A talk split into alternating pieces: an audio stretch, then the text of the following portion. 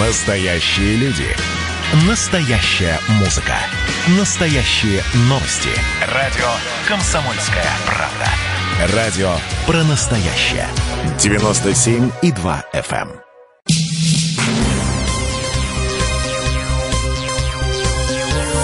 Темы дня. Ну какие могут темы дня, кроме э, прямой линии с президентом? Ну даже как-то странно. Да, придется, придется нам его это анализировать. Все-таки руководитель страны, и каждое его слово мы сейчас взвешиваем на наших весах. Логики. И у нас в студии Дмитрий Анатольевич Журавлев, научный руководитель Института региональных проблем. Дмитрий Анатольевич, здравствуйте. Добрый день. Мне вот на самом деле больше всего интересует, как отнесутся к прямой линии наши жители вот нашей провинции. То есть, ну, в принципе, они звонили президенту. Регионал, региональные, регионалы больше всего замучены вот этой нашей русской жизнью, в котором то... там что-то свалится, то там тарифы увеличатся, то там что-то сгниет, упадет и разрушится. И почему-то все, все, э, все вопросы именно к Владимиру Путину, к президенту. Как вообще вот, э, вам вот это наше ежегодное, ежегодный обычай всенародно звонить Владимиру Владимировичу? Обычай всенародно звонить Владимиру Владимировичу. Он э, не нов, да? Вспомните, Павел I повесил ящик на Зимнем дворце, что все э, отправляли свои желания. Правда, потом выяснилось, что у императора просто не, не так много времени, но вот двадцать пятый час так и не наступил, и система сама себя изжила, да? А у нас, слава богу, теперь электроника, компьютеры, телевизоры, и поэтому можно так делать. Собственно, господи, Ивану Грозному писали челобитные. Так всегда было, потому что чиновник во всем мире, это не наша российская, у нас просто это я очевидно, да, чиновник во всем мире, он боится только того, кто его может уволить. Его больше никто не волнует. Да? Даже не потому, что он плохой человек, он может быть очень жалеть всех людей, но ориентирован только на того, кто может его уволить. Уволить всех у нас может президент. Поэтому президент – это такой э, суперраздражитель, суперактиватор, да, который вот… Дело даже не в том, что… кто выполнит что-то из того, что сегодня сказано. Это тоже очень важно, но важно, что все те, кто не дозвонился, понимают, что они все-таки могут дозвониться, да? Или там, аппарат э, сможет собрать все это в некую папку и как бы, доложить некое общее президенту. Да? И в это этой... вера, вера народная. Да, да, но это вера не только народа, это вера и чиновников. Никто не хочет на себе проверять, прочтет или нет. А на себе, кстати, проверили чиновники Красноярского края, на них пал этот жребий, потому что Владимиру Путину дозвонилась Наталья Ивановна Прокопьева, жительница Лесосибирска, которая пожаловалась на дороге. Там еще такое видео, это я сейчас да, не, я не, пу, не путаю, там это, это думал реки какие-то, а это вот дороги. Мы э, дозвонились до Натальи Ивановны Прокопьевой. Наталья Ивановна, здравствуйте. Здравствуйте. Наталья Ивановна, ну, скажите, как вам удалось вообще дозвониться до президента? Это же это, это, это такой, это легче выиграть в лотерею, наверное. Вы знаете, как ни странно, дозвонилась буквально с первого раза. Проблем никаких не возникло в этом. То есть вот раз и на, на связи Путин? Нет, не на связи Путин. Мне ответили операторы, угу. девочка, девушка-оператор. На следующий день она перезвонила, попросила, чтобы было снято видео, отправлено по ссылке в Кремль точка ру Путину, что было и сделано. Мы сняли видео, отправили. В дальнейшем позвонил еще раз оператор, предупредил, что видео будет обработано, и нужно быть готовым к тому, что, возможно, ваш вопрос выйдет в прямой эфир. Ну, и по необходимости нужно будет ответить. Угу. По вот данной проблеме. И, Наталья, вот вы, вы выложили эту проблему, рассказали Владимиру Путину. Скажите, какие у вас были первые часы после этой прямой линии? Сколько на, было звонков и как реагировали чиновники? Ну, я могу сказать, звонки до сих пор не прекращаются. Звонят все, и знакомые, и родственники из других городов. Как отреагировали чиновники? Буквально вот э, минут десять тому назад приезжал Следственный комитет, где мной было дано пояснение по поводу данной проблемы. То есть прошло два часа, у вас уже Следственный комитет, да? Вот, то есть вот, вот так идет сейчас, да, такая скорость да. реакции, так? Угу. Да, да. Я, конечно, не видел, но знакомые позвонили, сказали, выступал губернатор Красноярского края. А мы сейчас его послушаем. Александр... Да, сейчас, сейчас мы... мы... Ну, просто да. Интересно, а зачем приезжал к вам Следственный комитет? Для чего? Ну, взять пояснение. Угу. То, что, ну, точно так же, как это было все сделано изначально, как вот, прошел звонок, мы обратились. Я обращалась от лица жителей всего поселка. Я не могу сказать, по какой причине они приезжали. Наталья Ивановна, подождите, но разве они раньше это не слышали об этом? Раньше, вот неужели вот ваши проблемы чиновникам не были известны? Чиновники были поставлены в известность в течение двух месяцев. И а проблема не... здоровья будет уже на протяжении двадцати лет. Но в этом году эта проблема возникла совершенно в другом месте по другой причине. Там у нас неправильно была установлена дренажная труба после ремонта дороги, ведущей в другой поселок. И вот такая проблема в этом году возникла. Ну, и они быстро, вот то, что они так... не решали два месяца, да, там, э, и годы, они решили ну, сразу... Я не могу доверили. сказать, нет, я не могу сказать, что они не решали эту проблему, она, она и нерешаемая. На сегодняшний день решить ее достаточно проблематично, потому что нужно переделывать этот участок дороги. Переделают. А, вот увидите, переделают. Давайте послушаем. У нас единственное. Да-да. У нас единственное желание и мечта всего поселка, чтобы нам сделали дорогу через железнодорожный переезд, где он обозначен на картах и где есть указатель, стоит а, вот а, дороги на автомобильной стоит указатель, где у нас показана дорога на в нас. Все, понятно. понятно. Через железнодорожный переезд у нас это проблема. Наталья Ивановна, спасибо. Это с нами была Наталья Ивановна Прокопьева, жительница Лесосибирска, которая общалась с Владимиром Путиным. И она, Наталья Ивановна, сейчас сомневается, что дорогу они новую построят. Но вы сейчас увидите, что это будет... Да, просто по щелчку пальцев. Вот послушайте Александра Усса, губернатора Краснодарского края, который вот эту, вот эту историю прокомментировал так. Тема, которую подняла Наталья Ивановна Прокопьева, мне уже известна уже порядка недели, и причины вот ситуации, которая сложилась в Лесосибирске, связана с некачественной работой подрядчика. Дело в том, что при производстве работ на этой дороге в прошлом году труба была завышена, и вместо отвода воды там сделали фактически дополнительную плотину, гидротехническое сооружение. К сожалению, в течение там нескольких недель разрешить эту проблему нельзя, коль скоро на Надо, чтобы ушла вода, либо ее необходимо отвести. И после этого выполнить то, что должно было быть выполнено раньше, действительно с нужным качеством. Красноярского края, конечно же, Александр Усс был у нас сейчас. Это был его голос, его слова. Ну и вот я напоминаю, что у нас в студии Дмитрий Анатольевич Журавлев, научный руководитель Института региональных проблем. Вот классика жанра. Ну, вы знаете, меня бы удивило, если был наоборот. Вот вы удивились тому, что там появился Следственный комитет, который... Не, не я не удивился. А он как раз и не должен был появляться, потому что Следственный комитет занимается преступлениями, а не событиями. Да? Вот если в рамках Следственного комитета это квалифицируется как возможное, возможное, естественно, преступление, тогда они появляются. Они сейчас э, тоже отчитаются. Они, да. они, поду- они посмотрели, сейчас они отпросят, посмотрят, а не, а нет ли там состава какого-нибудь вот. уголовного дела, чтобы козырнуть в Москве, что мы тоже мух тут э, ловим. Более того, я уверен, что Бастрыкин дал своим команду слушать, если по твоему региону что-то прошло. Это мое мнение. Я, естественно, не, Бастрыкиным на эту тему не разговаривал, я его лично не знаю, но я по тому, как они всегда реагируют очень быстро, помните историю с рыбокомбинатом на Дальнем Востоке, они еще в ходе э, прямой линии успели туда уже доехать и, и все выяснить, да? Они быстро... А почему успели? Они же, им происходят сигналы, это же готовится. Этот, э, женщина же отправила э, ну, это да. видео но еще за день. Она же да, отправила это в колл-центр, а не в Следственный комитет. Ну, а, ну, считает, что там нет прямой связи. Прямой нет, слишком много. Понятно.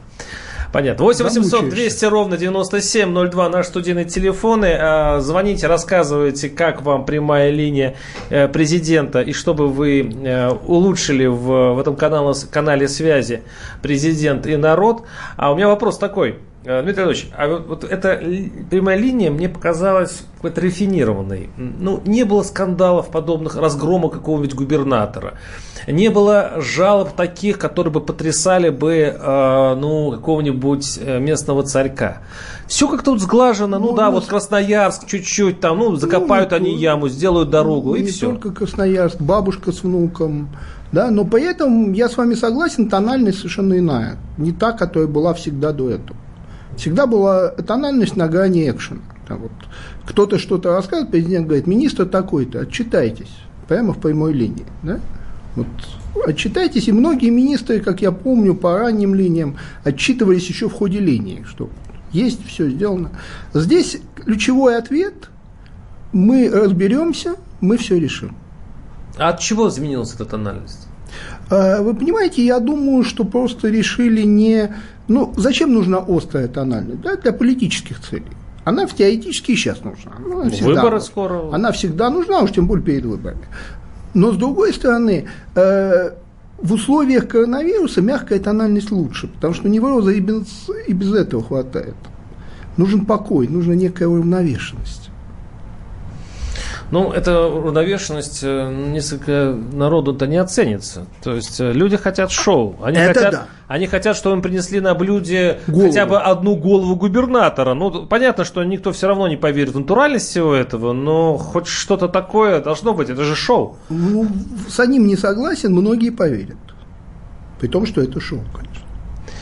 Так, жалобы были, но в эфир они не попали, пишет наш слушатель. Меня лично волнует кадровая политика Кремля в регионах. В выборы я не верю. Так, кого бы Кремль не прислал, того и выберут, пишут нам из республики Коми.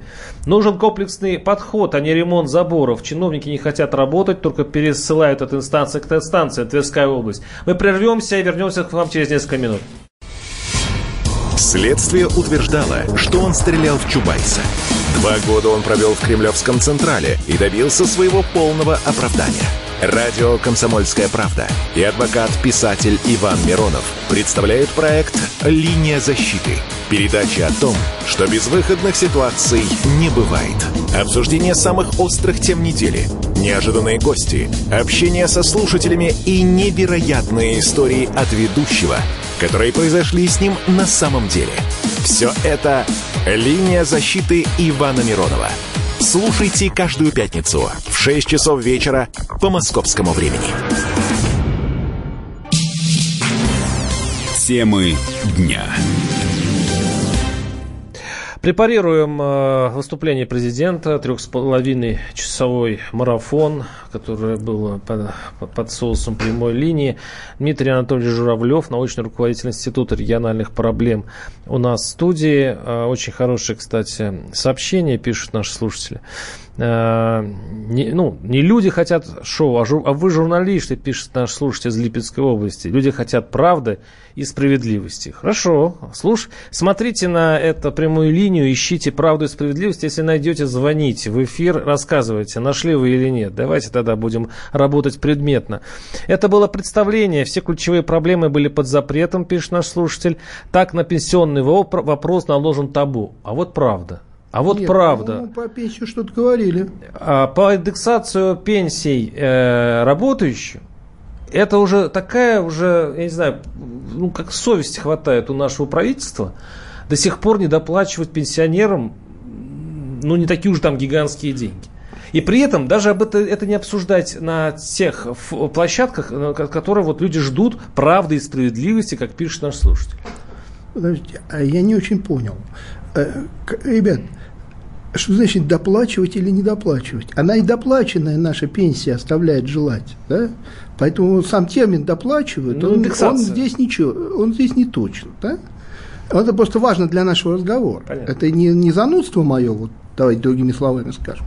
Да? Вся пенсионная система – это треугольный квадрат. Потому что, с одной стороны, она вроде как социальная, да? А с другой стороны, она вроде как коммерческая, потому что есть фонд, который ее организует. В результате ни два, ни полтора. То есть фонд содержать надо, но фонд не имеет права заниматься коммерческой деятельностью. То есть он содержится за счет наших пенсий. И, следовательно, эти пенсии не могут быть большими. Это не, не, не проблема тех, кто работает в фонде, не потому что они там злые люди и что-то воруют, они там только бумагу могут украсть. И не проблема тех, нас с вами, да, и даже наших работодателей, которые за нас платят. Это проблема самой системы. Мы построили такую вот двухсполовинную систему, в которой у нас не как на Западе и не как в Советском Союзе, а что-то такое среднее. А среднее, извините, у него эффективное среднее. Но что здесь говорить президенту? Позвонить и сказать: дорогой президент, давайте менять систему. Нет, подождите, ну хотя бы уравнять пенсии работающих и неработающих. В конце концов, работающие не понимают, ну что, не заработали эту пенсию? Вот работающие, и, и у них вычитают, потому что индексация, тем, кто не работает, индексируется, тем, кто работает, нет. Тут даже вот понять социальной справедливости, а так недоплачивают по несколько тысяч в месяц. А это, извините, хорошие для, для, для глубинки деньги. И это вот главное, одна из самых щепетильных вопросов, не затрагивается напрямую лично. Да, мой месседж, да, отличие от вас, не в том, что надо ли платить людям деньги. Мой месседж в том, что проблема, к сожалению, глубже. И ее обсуждать Нет, очень это... сложно в, на, в таком формате, как «Поймай лень». Я никого не оправдываю. Но, может быть, стоило об этом сказать, но я вам скажу, чем бы это закончилось. Да, надо это делать, ребята, подумаем, по, посчитаем. Это, это Владимир Путин говорит уже много лет. Ну, О восемь, чем это вы сказали? восемь восемьсот двести ровно девяносто семь ноль два наш студийный телефон. Звоните, высказывайтесь.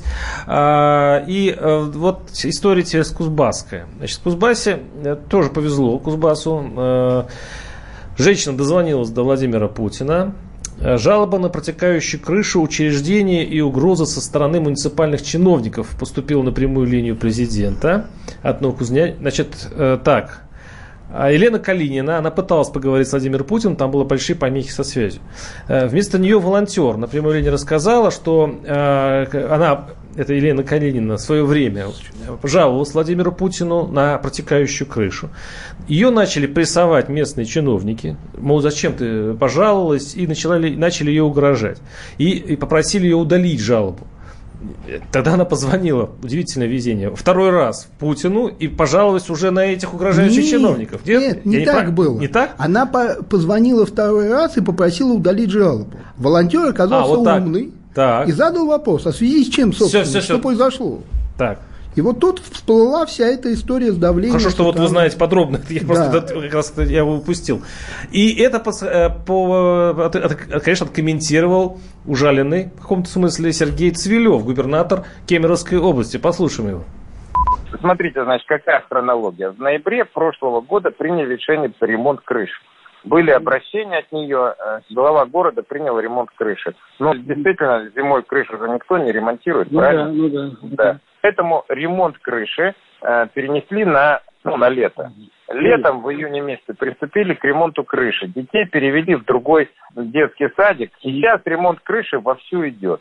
Я, кстати, с этой заявительницей я сегодня позвонил, и тоже мы на телефоне с ней. Она подтверждает, что ремонт идет, и все. Она-то хотела, говорит, что сказать все по-другому в эфире, но как получилось, так получилось. Она хотела сказать, что ремонт уже идет, и она здесь на стройке, но из-за технических обрывов, только после нее разговор был, и все отзвонились, и прокуратура, и Следственный комитет, и министр, и кто только не позвонил. Я принял решение провести полный капитальный ремонт детского сада, и с фасадами, и всей, всей внутри сантехники. Я уже выделяю средства. А, да, это был Цивилев, губернатор Кемеровской области. Вот чувствуется, да, какая сейчас такая паника вокруг этой э, несчастной, уже несчастной женщины Елены Калининой, которая вот... Э, Она теперь, действительно несчастна. Теперь непонятно, кому верить. То есть, ч, то есть Цивилев говорит, никакого давления, ну там между строк читается, никакого давления не было. Она вообще была на кипящей стройкой по а, подчинке крыши, ну что-то там не поняла. В общем, я так понимаю, что ее там съедят а, в Кемерово а, вот просто за милую душу. И теперь надо за, следить за ее судьбой, и комсомолка, я думаю, будет пристально за этим следить. И правильно делаете, потому что нет страшнее организации, чем районная образовательная структура. По сравнению с ней любая военизированная организация – это детский сад. Да, учителя, конечно. И все время, кстати, попадают учителям. Я сам просто учитель, а бывших учителей не бывает, русский язык, литература, сельский причем. И понимаю, что на нас, учителей, сваливаются и выборы. и ремонты, значит, школ, из которых в итоге остается крайним директор, а на самом деле нет, и так далее, и так далее. Это, конечно, вот я, это правда.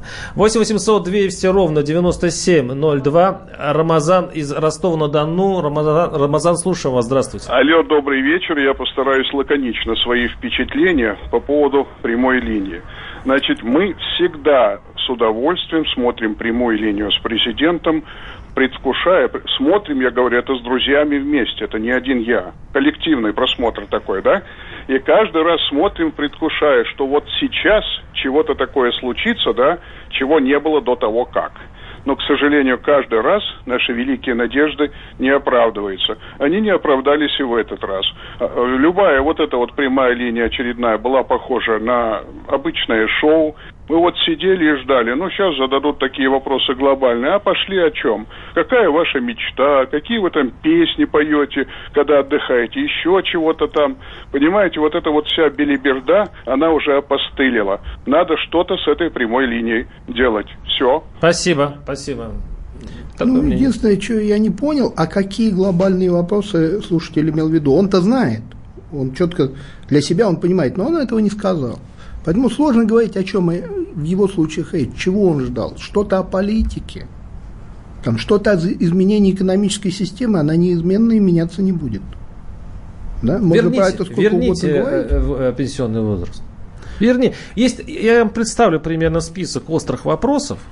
Кстати, если кто-то там в Фейсбуке и так далее, можете найти такого Сергея Пономарёв, это наш корреспондент «Комсомольской правды», который написал десять вопросов Владимиру Путину перед этим, как пишут наши слушатели, шоу.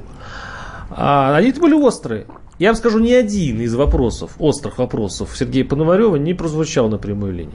Меня тоже не удивляет, потому что вопросы, которые не имеют ответа, не прозвучат. Это законы политики.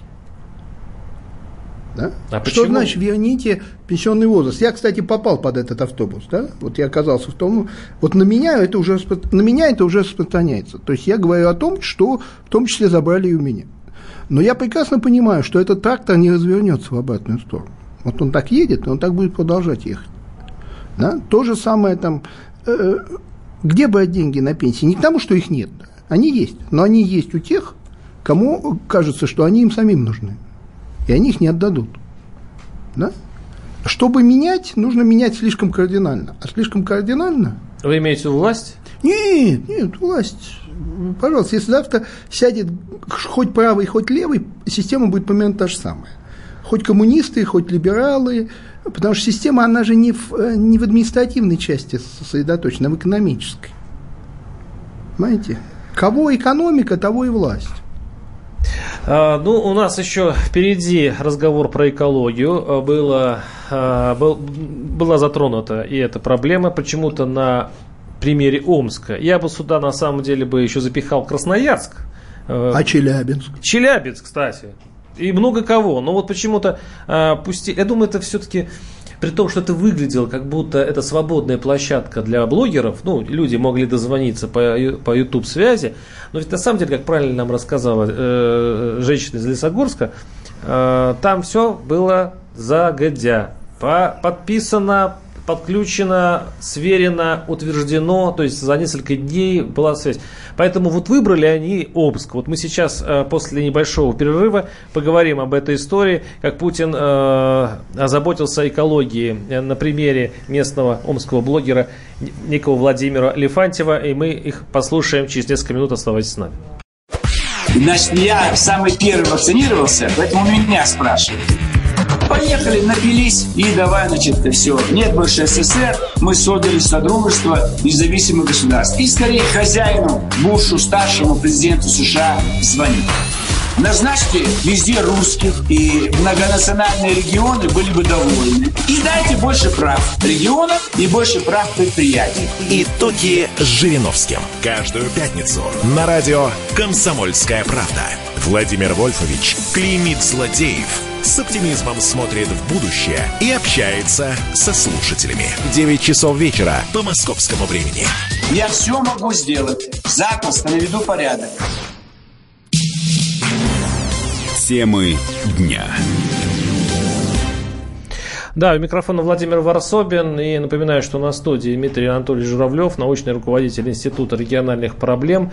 И, как я анонсировал в предыдущей части передачи «Займемся экологией», Путин э, обратил ее, на нее внимание на примере Омска. Ну, давайте послушаем Владимира Путина, который отвечал на вопрос Владимира Лифантьева, омского блогера. Вот, давайте послушаем, что ответил президент. Что касается экологии, ситуация, которая складывалась десятилетиями, она сложилась так или иначе объективно. И не в результате деятельности правительства Российской Федерации, даже новых российских властей в широком смысле этого слова. Первый загрязнитель – это промышленные предприятия. Второй загрязнитель – это система ЖКХ, особенно если мы имеем дело с отопительным периодом, если основное отопление приходится на такие первичные источники, как уголь, либо топочный мазут. Ну и третье – транспорт. Действительно, что касается Омска, он включен в число вот этих двенадцати городов с тяжелой ситуацией. Но вот это снижение до минус двадцать процентов должно состояться к две тысячи двадцать четвёртому году. Предпринимаются и конкретные меры. Ну, например, насколько я знаю, у вас там в Омске, по-моему, четыре крупные свалки, да? Вот сейчас, в принципе, местные власти, региональные, могут подать, сформулировать заявку на работу по этим полигонам. Две заявки губернатором подписаны, но по двум полигонам, к сожалению, до сих пор нет даже заявок. Второе, что нужно сделать, у вас работает крупное эн пэ зэ, и там есть достаточно большое скопление этих отложений и шлаков. Вот сейчас дорабатывается вопрос с руководством компании. Они обещают к две тысячи двадцать третьему году пятьдесят процентов этой свалки соответствующим образом переработать. Почему только пятьдесят процентов? Здесь нужно действовать аккуратно, чтобы не разворошить эту свалку таким образом, чтобы она не создала еще большие проблемы. проблемы, чем те, которые существуют. Ну и, наконец, один из загрязнителей, как я сказал, это общественный транспорт. И здесь есть определенные подвижки вперед. Принято решение о том, чтобы обновить транспорт в городах с неблагоприятной экологической ситуацией. И Омск попал в это число. Ну а вообще-то ситуация, конечно, требует принятия более кардинальных мер. Ну... Я так понимаю, Владимир Владимирович подготовился к вопросу. Да. Вот я даже вижу, как это было. Значит, э, омский блогер присылает вопрос по поводу, значит, что там горят свалки. Э, люди в администрации засылают вопрос чиновникам Омска, что у вас там случилось. Все при, при, при, присылают пресс-релиз, в котором рассказывают, что да, вот такие сложности, то-то, то-то. Это кладется на стол Владимиру Путину, он его чуть ли не заучивает, ну, он так свободно, видимо, так ориентируется, и рассказывает. Я, ну, давайте послушаем самого Владимира Лифантьева, омского блогера, который, вот, в общем-то, и затеял эту историю. Вот его ответ. Владимир Владимирович достаточно осведомлен о том, что происходит в Омске. Собственно, я выяснил, что действительно по комплексным свалкам я был неправ, у него более точная информация. Он, скажем так, он в повестке. Я так понял уже, судя по сторис Светланы Геннадьевны Родионовой, которая уже отреагировала и сказала, что скоро будет в Омске. То есть они уже приняли какие-то организационные решения.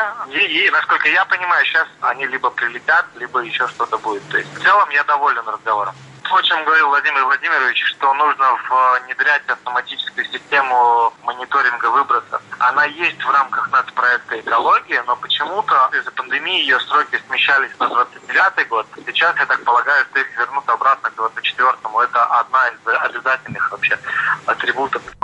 Я просто не понимаю, зачем они вообще сюда вмешивают президента?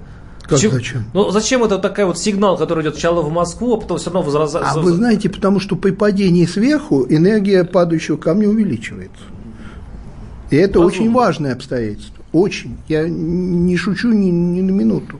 Вот то, с чего я начал наш разговор. Наши сухари хорошо мокнут сверху. Да? Да, есть проблемы, да, они огромные, но они у нас есть не только в Омске. Да?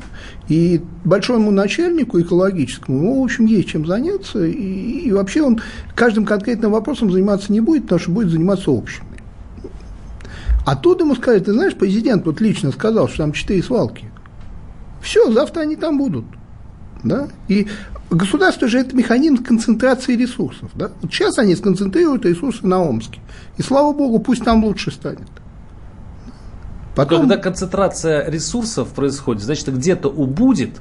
Где-то не появится. Вот так бы я сказал. Но это же система разве эффективна? Вот это Она... Тришкин-Кафтан. Именно на этой системе мы в космос улетели. Да? Когда уровень жизни был ниже, чем у американцев в разы, а в Перми в космосе оказались мы. Я не говорю, что это хорошо или плохо. Я говорю просто, вот, вот она такая система. Это система, которая хорошо летает в космос, очень плохо делает пуговицы. С пуговицами... Обычно вот жизнь плохо делает. Плохо делает жизнь, получается. То есть русские, русских отправляют Гагарина в космос, а русские, сами плохо живут. Русские все время решают глобальные вопросы и никогда не успевают решать вопросы частные. Этим мы отличаемся от американцев. Почему они всегда ошибались, анализируя наши возможности? Потому что они думали, что сначала мы решим частные вопросы, а потом займемся глобальными. И говорили, да нет, ну они атомная бомба до шестидесятые годы, в космос вообще в двадцать первом веке. А мы всегда наоборот, мы решали глобальные вопросы, мы, чтобы делать атомную бомбу, отключали города от электричества. Да? Потом мы их решили и сказали, ну вот сейчас займемся частными. А тут раз и новая глобальная задача. Да, восемь восемьсот двести ровно девяносто семь ноль два, Сергей из Хабаровска. Сергей, слушаю вас, здравствуйте. Да, всем привет. Допустил Сунгор, к сожалению, потрясающую ошибку. Надо было ответы э, президента заменить интервью с Владимиром Жириновским. Англы оборзели со своими кораблями. Вот он бы провел бы мастер-класс. Я вот это было бы сделало интересно. Это правда, спасибо. То есть... Все зависит от задачи. Если задача, чтобы три с половиной часа было интересно, я бы предпочел, но он уже покойный, актер Тихонова, да? Мне было бы интереснее. Тут у каждого свои интересы, кому что нравится. Да? Поэтому задача этой, этого мероприятия не, не только в том, чтобы было интересно, а в том, чтобы действительно к какой-нибудь обвалившейся стене подъехал Следственный комитет. Напрягает это ручное управление, пишет наш слушатель. Губернаторы уроды, нифиг... ничего не знают, какие, где сады и школы строят, вообще ничего не знают. Заедет, заедет пусть любую поликлинику детскую, да там бардак. Правильно, Владимир Путин возьмет за ручку губернатора, но с помощью прямой линии, не, и приведет по... его вот в народ, вот, и дескать, ай-яй-яй-яй-яй, нехорошо. Нет, он просто э, пообещает губернатору заехать в его поликлинику, этого достаточно. В советское время это звучало так: дорогой генеральный секретарь, приезжайте к нам в город еще раз, нам вторую стенку покажут. Оно с тех пор, система-то не меняется. Она все та же административная, какая была. Я же говорю, с Ивана Грозного идет, не с Путина, не... Не, Потому ну что просто... Ивана Грозного вместо прямых линий проводил как бы опричные парады. Ну какая-то безнадежность в этом вот в ваших словах. Ну и что, мы ходим по кругу так. Я, я понимаю, Иван Грозный звучит очень веско. И, видимо, это заставит нас еще тысячу лет а, вот, ну, идти примерно в том же ключе а, и говорить о том, ну как, ну такая вот наша судьбина. Нет. Но если ты со стороны и вообще... Это не наша судьбина. То есть это судьба, конечно, в каком смысле, да, так получилось. Но ведь откуда появилась? Я почему Ивана Грозного вспомнил? Можно было его дедушку Иван Третьего вспоминать. Вот как только перед страной стали появляться некие... Вот перед Западной Европой никогда не возникали глобальные задачи. Да? Они там воевали между собой, иногда сто лет воевали. Но они решали задачи мекленбургского права, да? Как городу жить, какие налоги платить. А мы то Сибирь осваивали, как раз по Иване Грозному. С Ивана все и началось, да? Так вот, с тех пор, как Сибирь осваивали, исключительно глобальными вопросами займемся. Я все ждал, я даже девяностые годы ждал, перейдем ли мы к частным вопросам. Вот займется ли кто-нибудь пуговицами? Да? Не займется, потому что с точки зрения бизнеса современного, вот был бы у нас бизнес девятнадцатого века, да? Наверное, что-нибудь получилось. Но с точки зрения современного бизнеса, как говорил один российский бизнесмен, мы тараканов не пасем. Да, интересы отдельного человека с точки зрения бизнеса не, не важны. Кстати, ну, коль мы заговорили о э, управлении и нужны или не нужны подобные э, шоу или мероприятия, но ведь как Путин интересную мысль высказал. Давайте послушаем по поводу кураторов э, других регионов и дальневосточных кураторов вот э, с, э, с, на уровне вице-премьеров. Потому что каждый вице-премьер получит себе регион и будет отвечать за него головой. Ну, это же какая-то прорывная, на самом деле, если в кадровом вопросе, идея. Давайте его послушаем, эту историю Путина и кураторы Дальнего Востока и других регионов.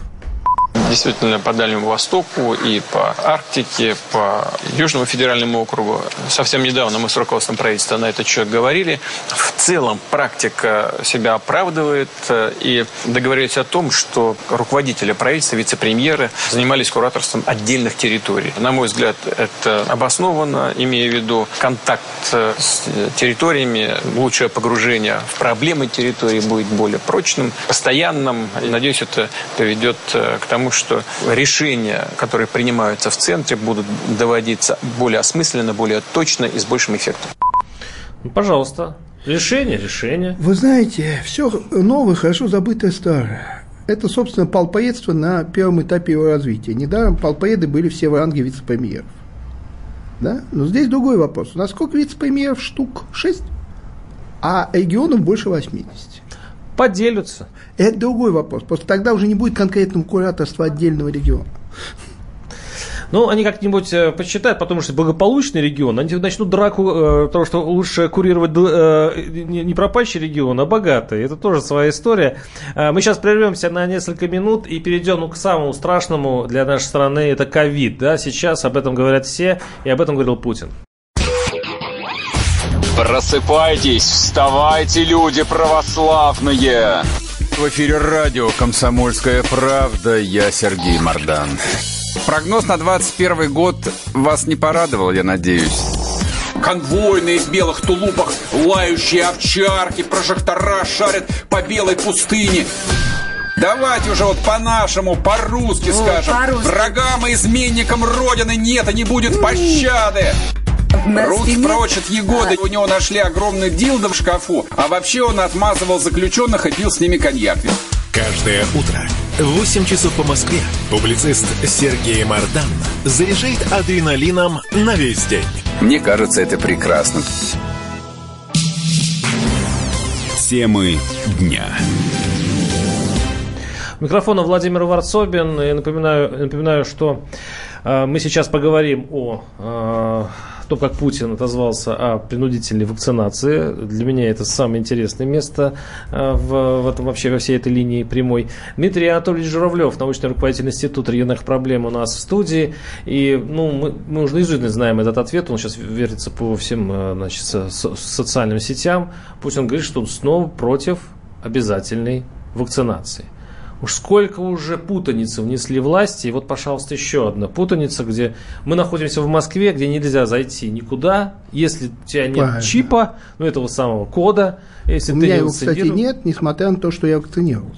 Ну, это то вообще как его получить, дурдом. Я так до сих пор не выучил. Дурдом. И вот среди этого дурдома, когда люди, значит, рвут рубашки на себе и просто гневаются на власть, которая из любого ящика, это говорящая голова, говорит, вакцинируйся, это, ну, по сути, обязательная вакцинация.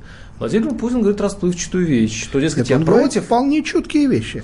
Я против обязательной вакцинации. Никого заставлять, кроме специальных Заставляют групп. Же. Ну, заставляют подождите, же. подождите, давайте, да. Да, кроме специальных групп мы не будем. Ну, специальные группы – это те же учителя, например, в школах, да? Вот, преподаватели в вузах. А дальше вы свободны не вакцинироваться, а владельцы кафе свободны вас не пускать в кафе. Ну, У вас такая взаимная изуидство, свобода. Изуидство такое получается. Понимаете, пожалуйста, не ходите в кафе, но можете при этом не вакцинироваться. То есть полицейский не пойдет, штраф платить не придется, и в, тюрьме вы не, в тюрьму вы не сядете.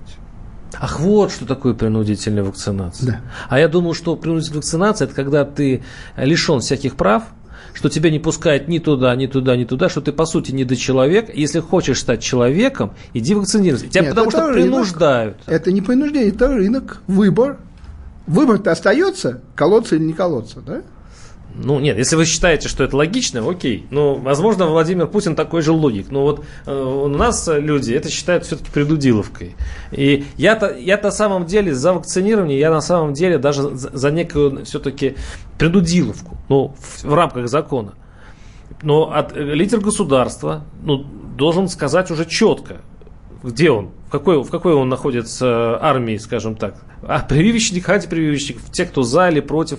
Нет, он за. Нет, он я имею в виду именно принудительной вакцинации. Да. А здесь у нас Собянин, рыцарь, значит, печального образа, который сейчас, значит, главный... Опять же, он же нигде не написал, что никого не пускать. Он обратился к э, владельцам кафе и сказал: ребят, мы вам компенсируем ваши проблемы при условии создания вот такой системы отношений. Да? Здесь тоже формального принуждения нет. Это нормальное, то, что называется рыночное принуждение, да? Когда вы можете делать по-другому, но тогда у вас будут потери. Вас не пустят в кафе, например. И еще одно заявление по поводу вакцинации сделал Путин. Ну, давайте послушаем. Все-таки раньше гадали, чем же все-таки привился Путин. И, наконец-то, Владимир Владимирович ответил на этот вопрос. Меня действительно просили не говорить о том, какой вакциной я прививаюсь, чтобы не создавать каких-то конкурентных преимуществ одной вакцины перед другой. Тогда, когда я делал это, в феврале, что ли, было, у нас в гражданском обороте были две, по сути, Эпивак Корона Новосибирского центра «Вектор» и Спутник V, как известно. Они обе хорошие, но я все-таки исходил из того, что мне нужно быть защищенным как можно дольше, и принял для себя решение привиться «Вектором», э, привиться спутника, спутником V. Вот после первого укола вообще ничего не чувствовал. Часа через четыре, ну так, чувствовалась вместе, вместе укола, так, небольшая. Чувствительность появилась. После второго я сделал в двенадцать часов дня, в двенадцать часов ночи, измерил температуру, температура была тридцать семь и два. Лег спать, проснулся, тридцать шесть и шесть. Все.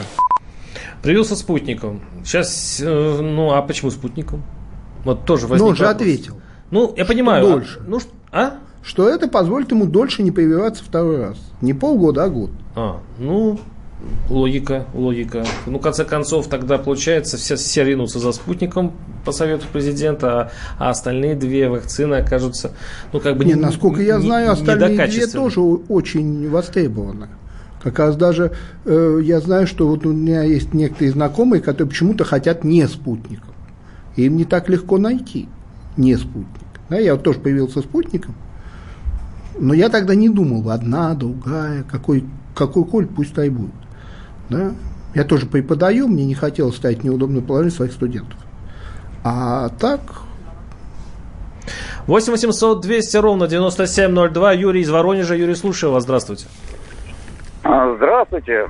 Я бы хотел сделать, может быть, ну, совет Владимиру Путину по той причине, когда к нам заходят или залетают там, или заезжают какие-то Э, ну, не столь такие военные машины. Просто-напросто надо было объявить, что, дорогие товарищи, на весь мир просто сказать: дорогие товарищи, следующая попытка в ваших действиях зайти в наши территориальные воды или же э, в на, э, верхние слои атмосферы там или э, что-то чего-то. И после того, как э, это судно, допустим, или самолет, или там что-то, не отвечает на запросы, мы будем просто уничтожать. Угу. Спасибо. Понимаю. Большое. Пас, па, да, пожалуйста. Не совсем та тема, да? Не, ну, она ну, такая... Может, она и правильно, не знаю. Да, она, она, не... она очень сильно резанула людей, потому что, с одной стороны, мы, в общем, решительные внутри страны. Мы показываем, что мы мускулисты, что у нас хорошая армия, что Шойгу. А тут за... залетает какой-то эсминец, значит, и непотопленный уходит восвоясь. И народ бьет кулаком по кухонному столу и кричит: а чего это? Но, с другой стороны, знаете, может быть, мы хорошо сделали, оставив их в живых. Пусть они лечатся. Вот предыдущий эсминец, который э, во время украинских событий зашел, они потом всем э, коллективом лечились долго. Ну, пусть американская армия потратит лишние деньги. От психоза. Не, серьезно. Вот. А, вот про наше секретное оружие? Не-не-не, мы тут вообще почти ни при чем. Заходил эсминец тогда, когда были украинские события, поддерживать Украину в Крыму. Угу. Над ним пролетело три самолета военно-морского флота нашего, Черноморского, после чего они всем коллективом лечились от психоза. Понимаете, слухи о мощи военной силы Запада сильно преувеличены. Психологически они воевать не готовы ни с кем. Может быть, только с зулусами, и то вряд ли. Все уже знают, что после прививки болеют, пишет наш слушатель из Волгограда. Что за вакцинация бестолковая? Соседка болеет повторно после спутника, на больничном, потом в ресторан, всех заражать, значит, пишет наш слушатель. Ну, э, привеси или, не, или, или привеси, или отстранение от работы без зарплаты. И это добровольная вакцинация, пишет наш слушатель. Э, ну, вот э, люди не очень понимают все-таки отличия. Вот я, вот, есть такой еще ролик, по-моему, «Старый оскол», если не ошибаюсь, там депутат э, «Единой России» э, пришел в собрание почему-то эм эф цэ местного и сказал: «Встаньте те, кто не хочет прививаться». Такое гробовое молчание, встает одна, и там видно, прям это пожилая женщина. Она говорит: вот вы теперь не садитесь, идите на свое рабочее место и, в общем, все, собирайте вещи, вы уволены. И это, а потом сам, значит, загибает рукав, ну, во-первых, рубашки, какому, и ему колят демонстративно. И по какому эту... праву депутат, какой бы угодно партии, вот да, может кого-то уволить в региональной администрации? Ну, может быть, он еще одновременно и глава вот этого эм эф цэ. А вот это здесь невозможно. Это, простите, должность. Он ее занимать не может. Так, он может книжки здесь писать, преподавать. Ну, по законам нашим. Больше он ничего не может. Не имеет права, поскольку депутат. Ну, понятно, но просто нет, я сейчас но об атмосфере вот я в даже, стране. Вот я просто хотел продолжить об атмосфере. Сама идея увольнять, лишать зарплаты, она, в общем, вообще ничем не обоснована. Просто большими буквами ничем. Никакие заявления президента, никакие там решения правительства, нигде не написано, что кого-то надо увольнять или лишать зарплаты. А может быть, дело вот в чем. Дело в том, что популярные решения озвучивает президент, а непопулярные решения дают озвучивать губернатору. Потому что все понимают, что сейчас... А губернаторы тоже этого не говорят. Ну, они, конечно, никогда не скажут под пытками, что их, их им прислал так, значит, сигнал из администрации и... президента. Вот им надо поступать так со всеми, как поступил вот этот депутат. Нет. А Владимиру Владимировичу нужно выигрывать, имеют ли «Единой России», выборы в сентябре. Он не может вот выйти и сказать: я за принудиловку. Не скажет. Это хитрая политическая игра. Ну, не, не настолько хитрая, если мы ее обсуждаем. Ну, это во-первых. А во-вторых, мы же хитро обсуждаем. В любом случае принудиловка на пользу не пойдет власти, я имею в виду, им электорально. Электорально, скорее, это будет минус, а не плюс. Да? Как и та же реформа пенсионная. Да? Да, и э, мы сейчас прервемся на блок новостей. С нами был Дмитрий Анатольевич Журавлев, научный руководитель Института региональных проблем. А вы оставайтесь Темы с нами. Дня.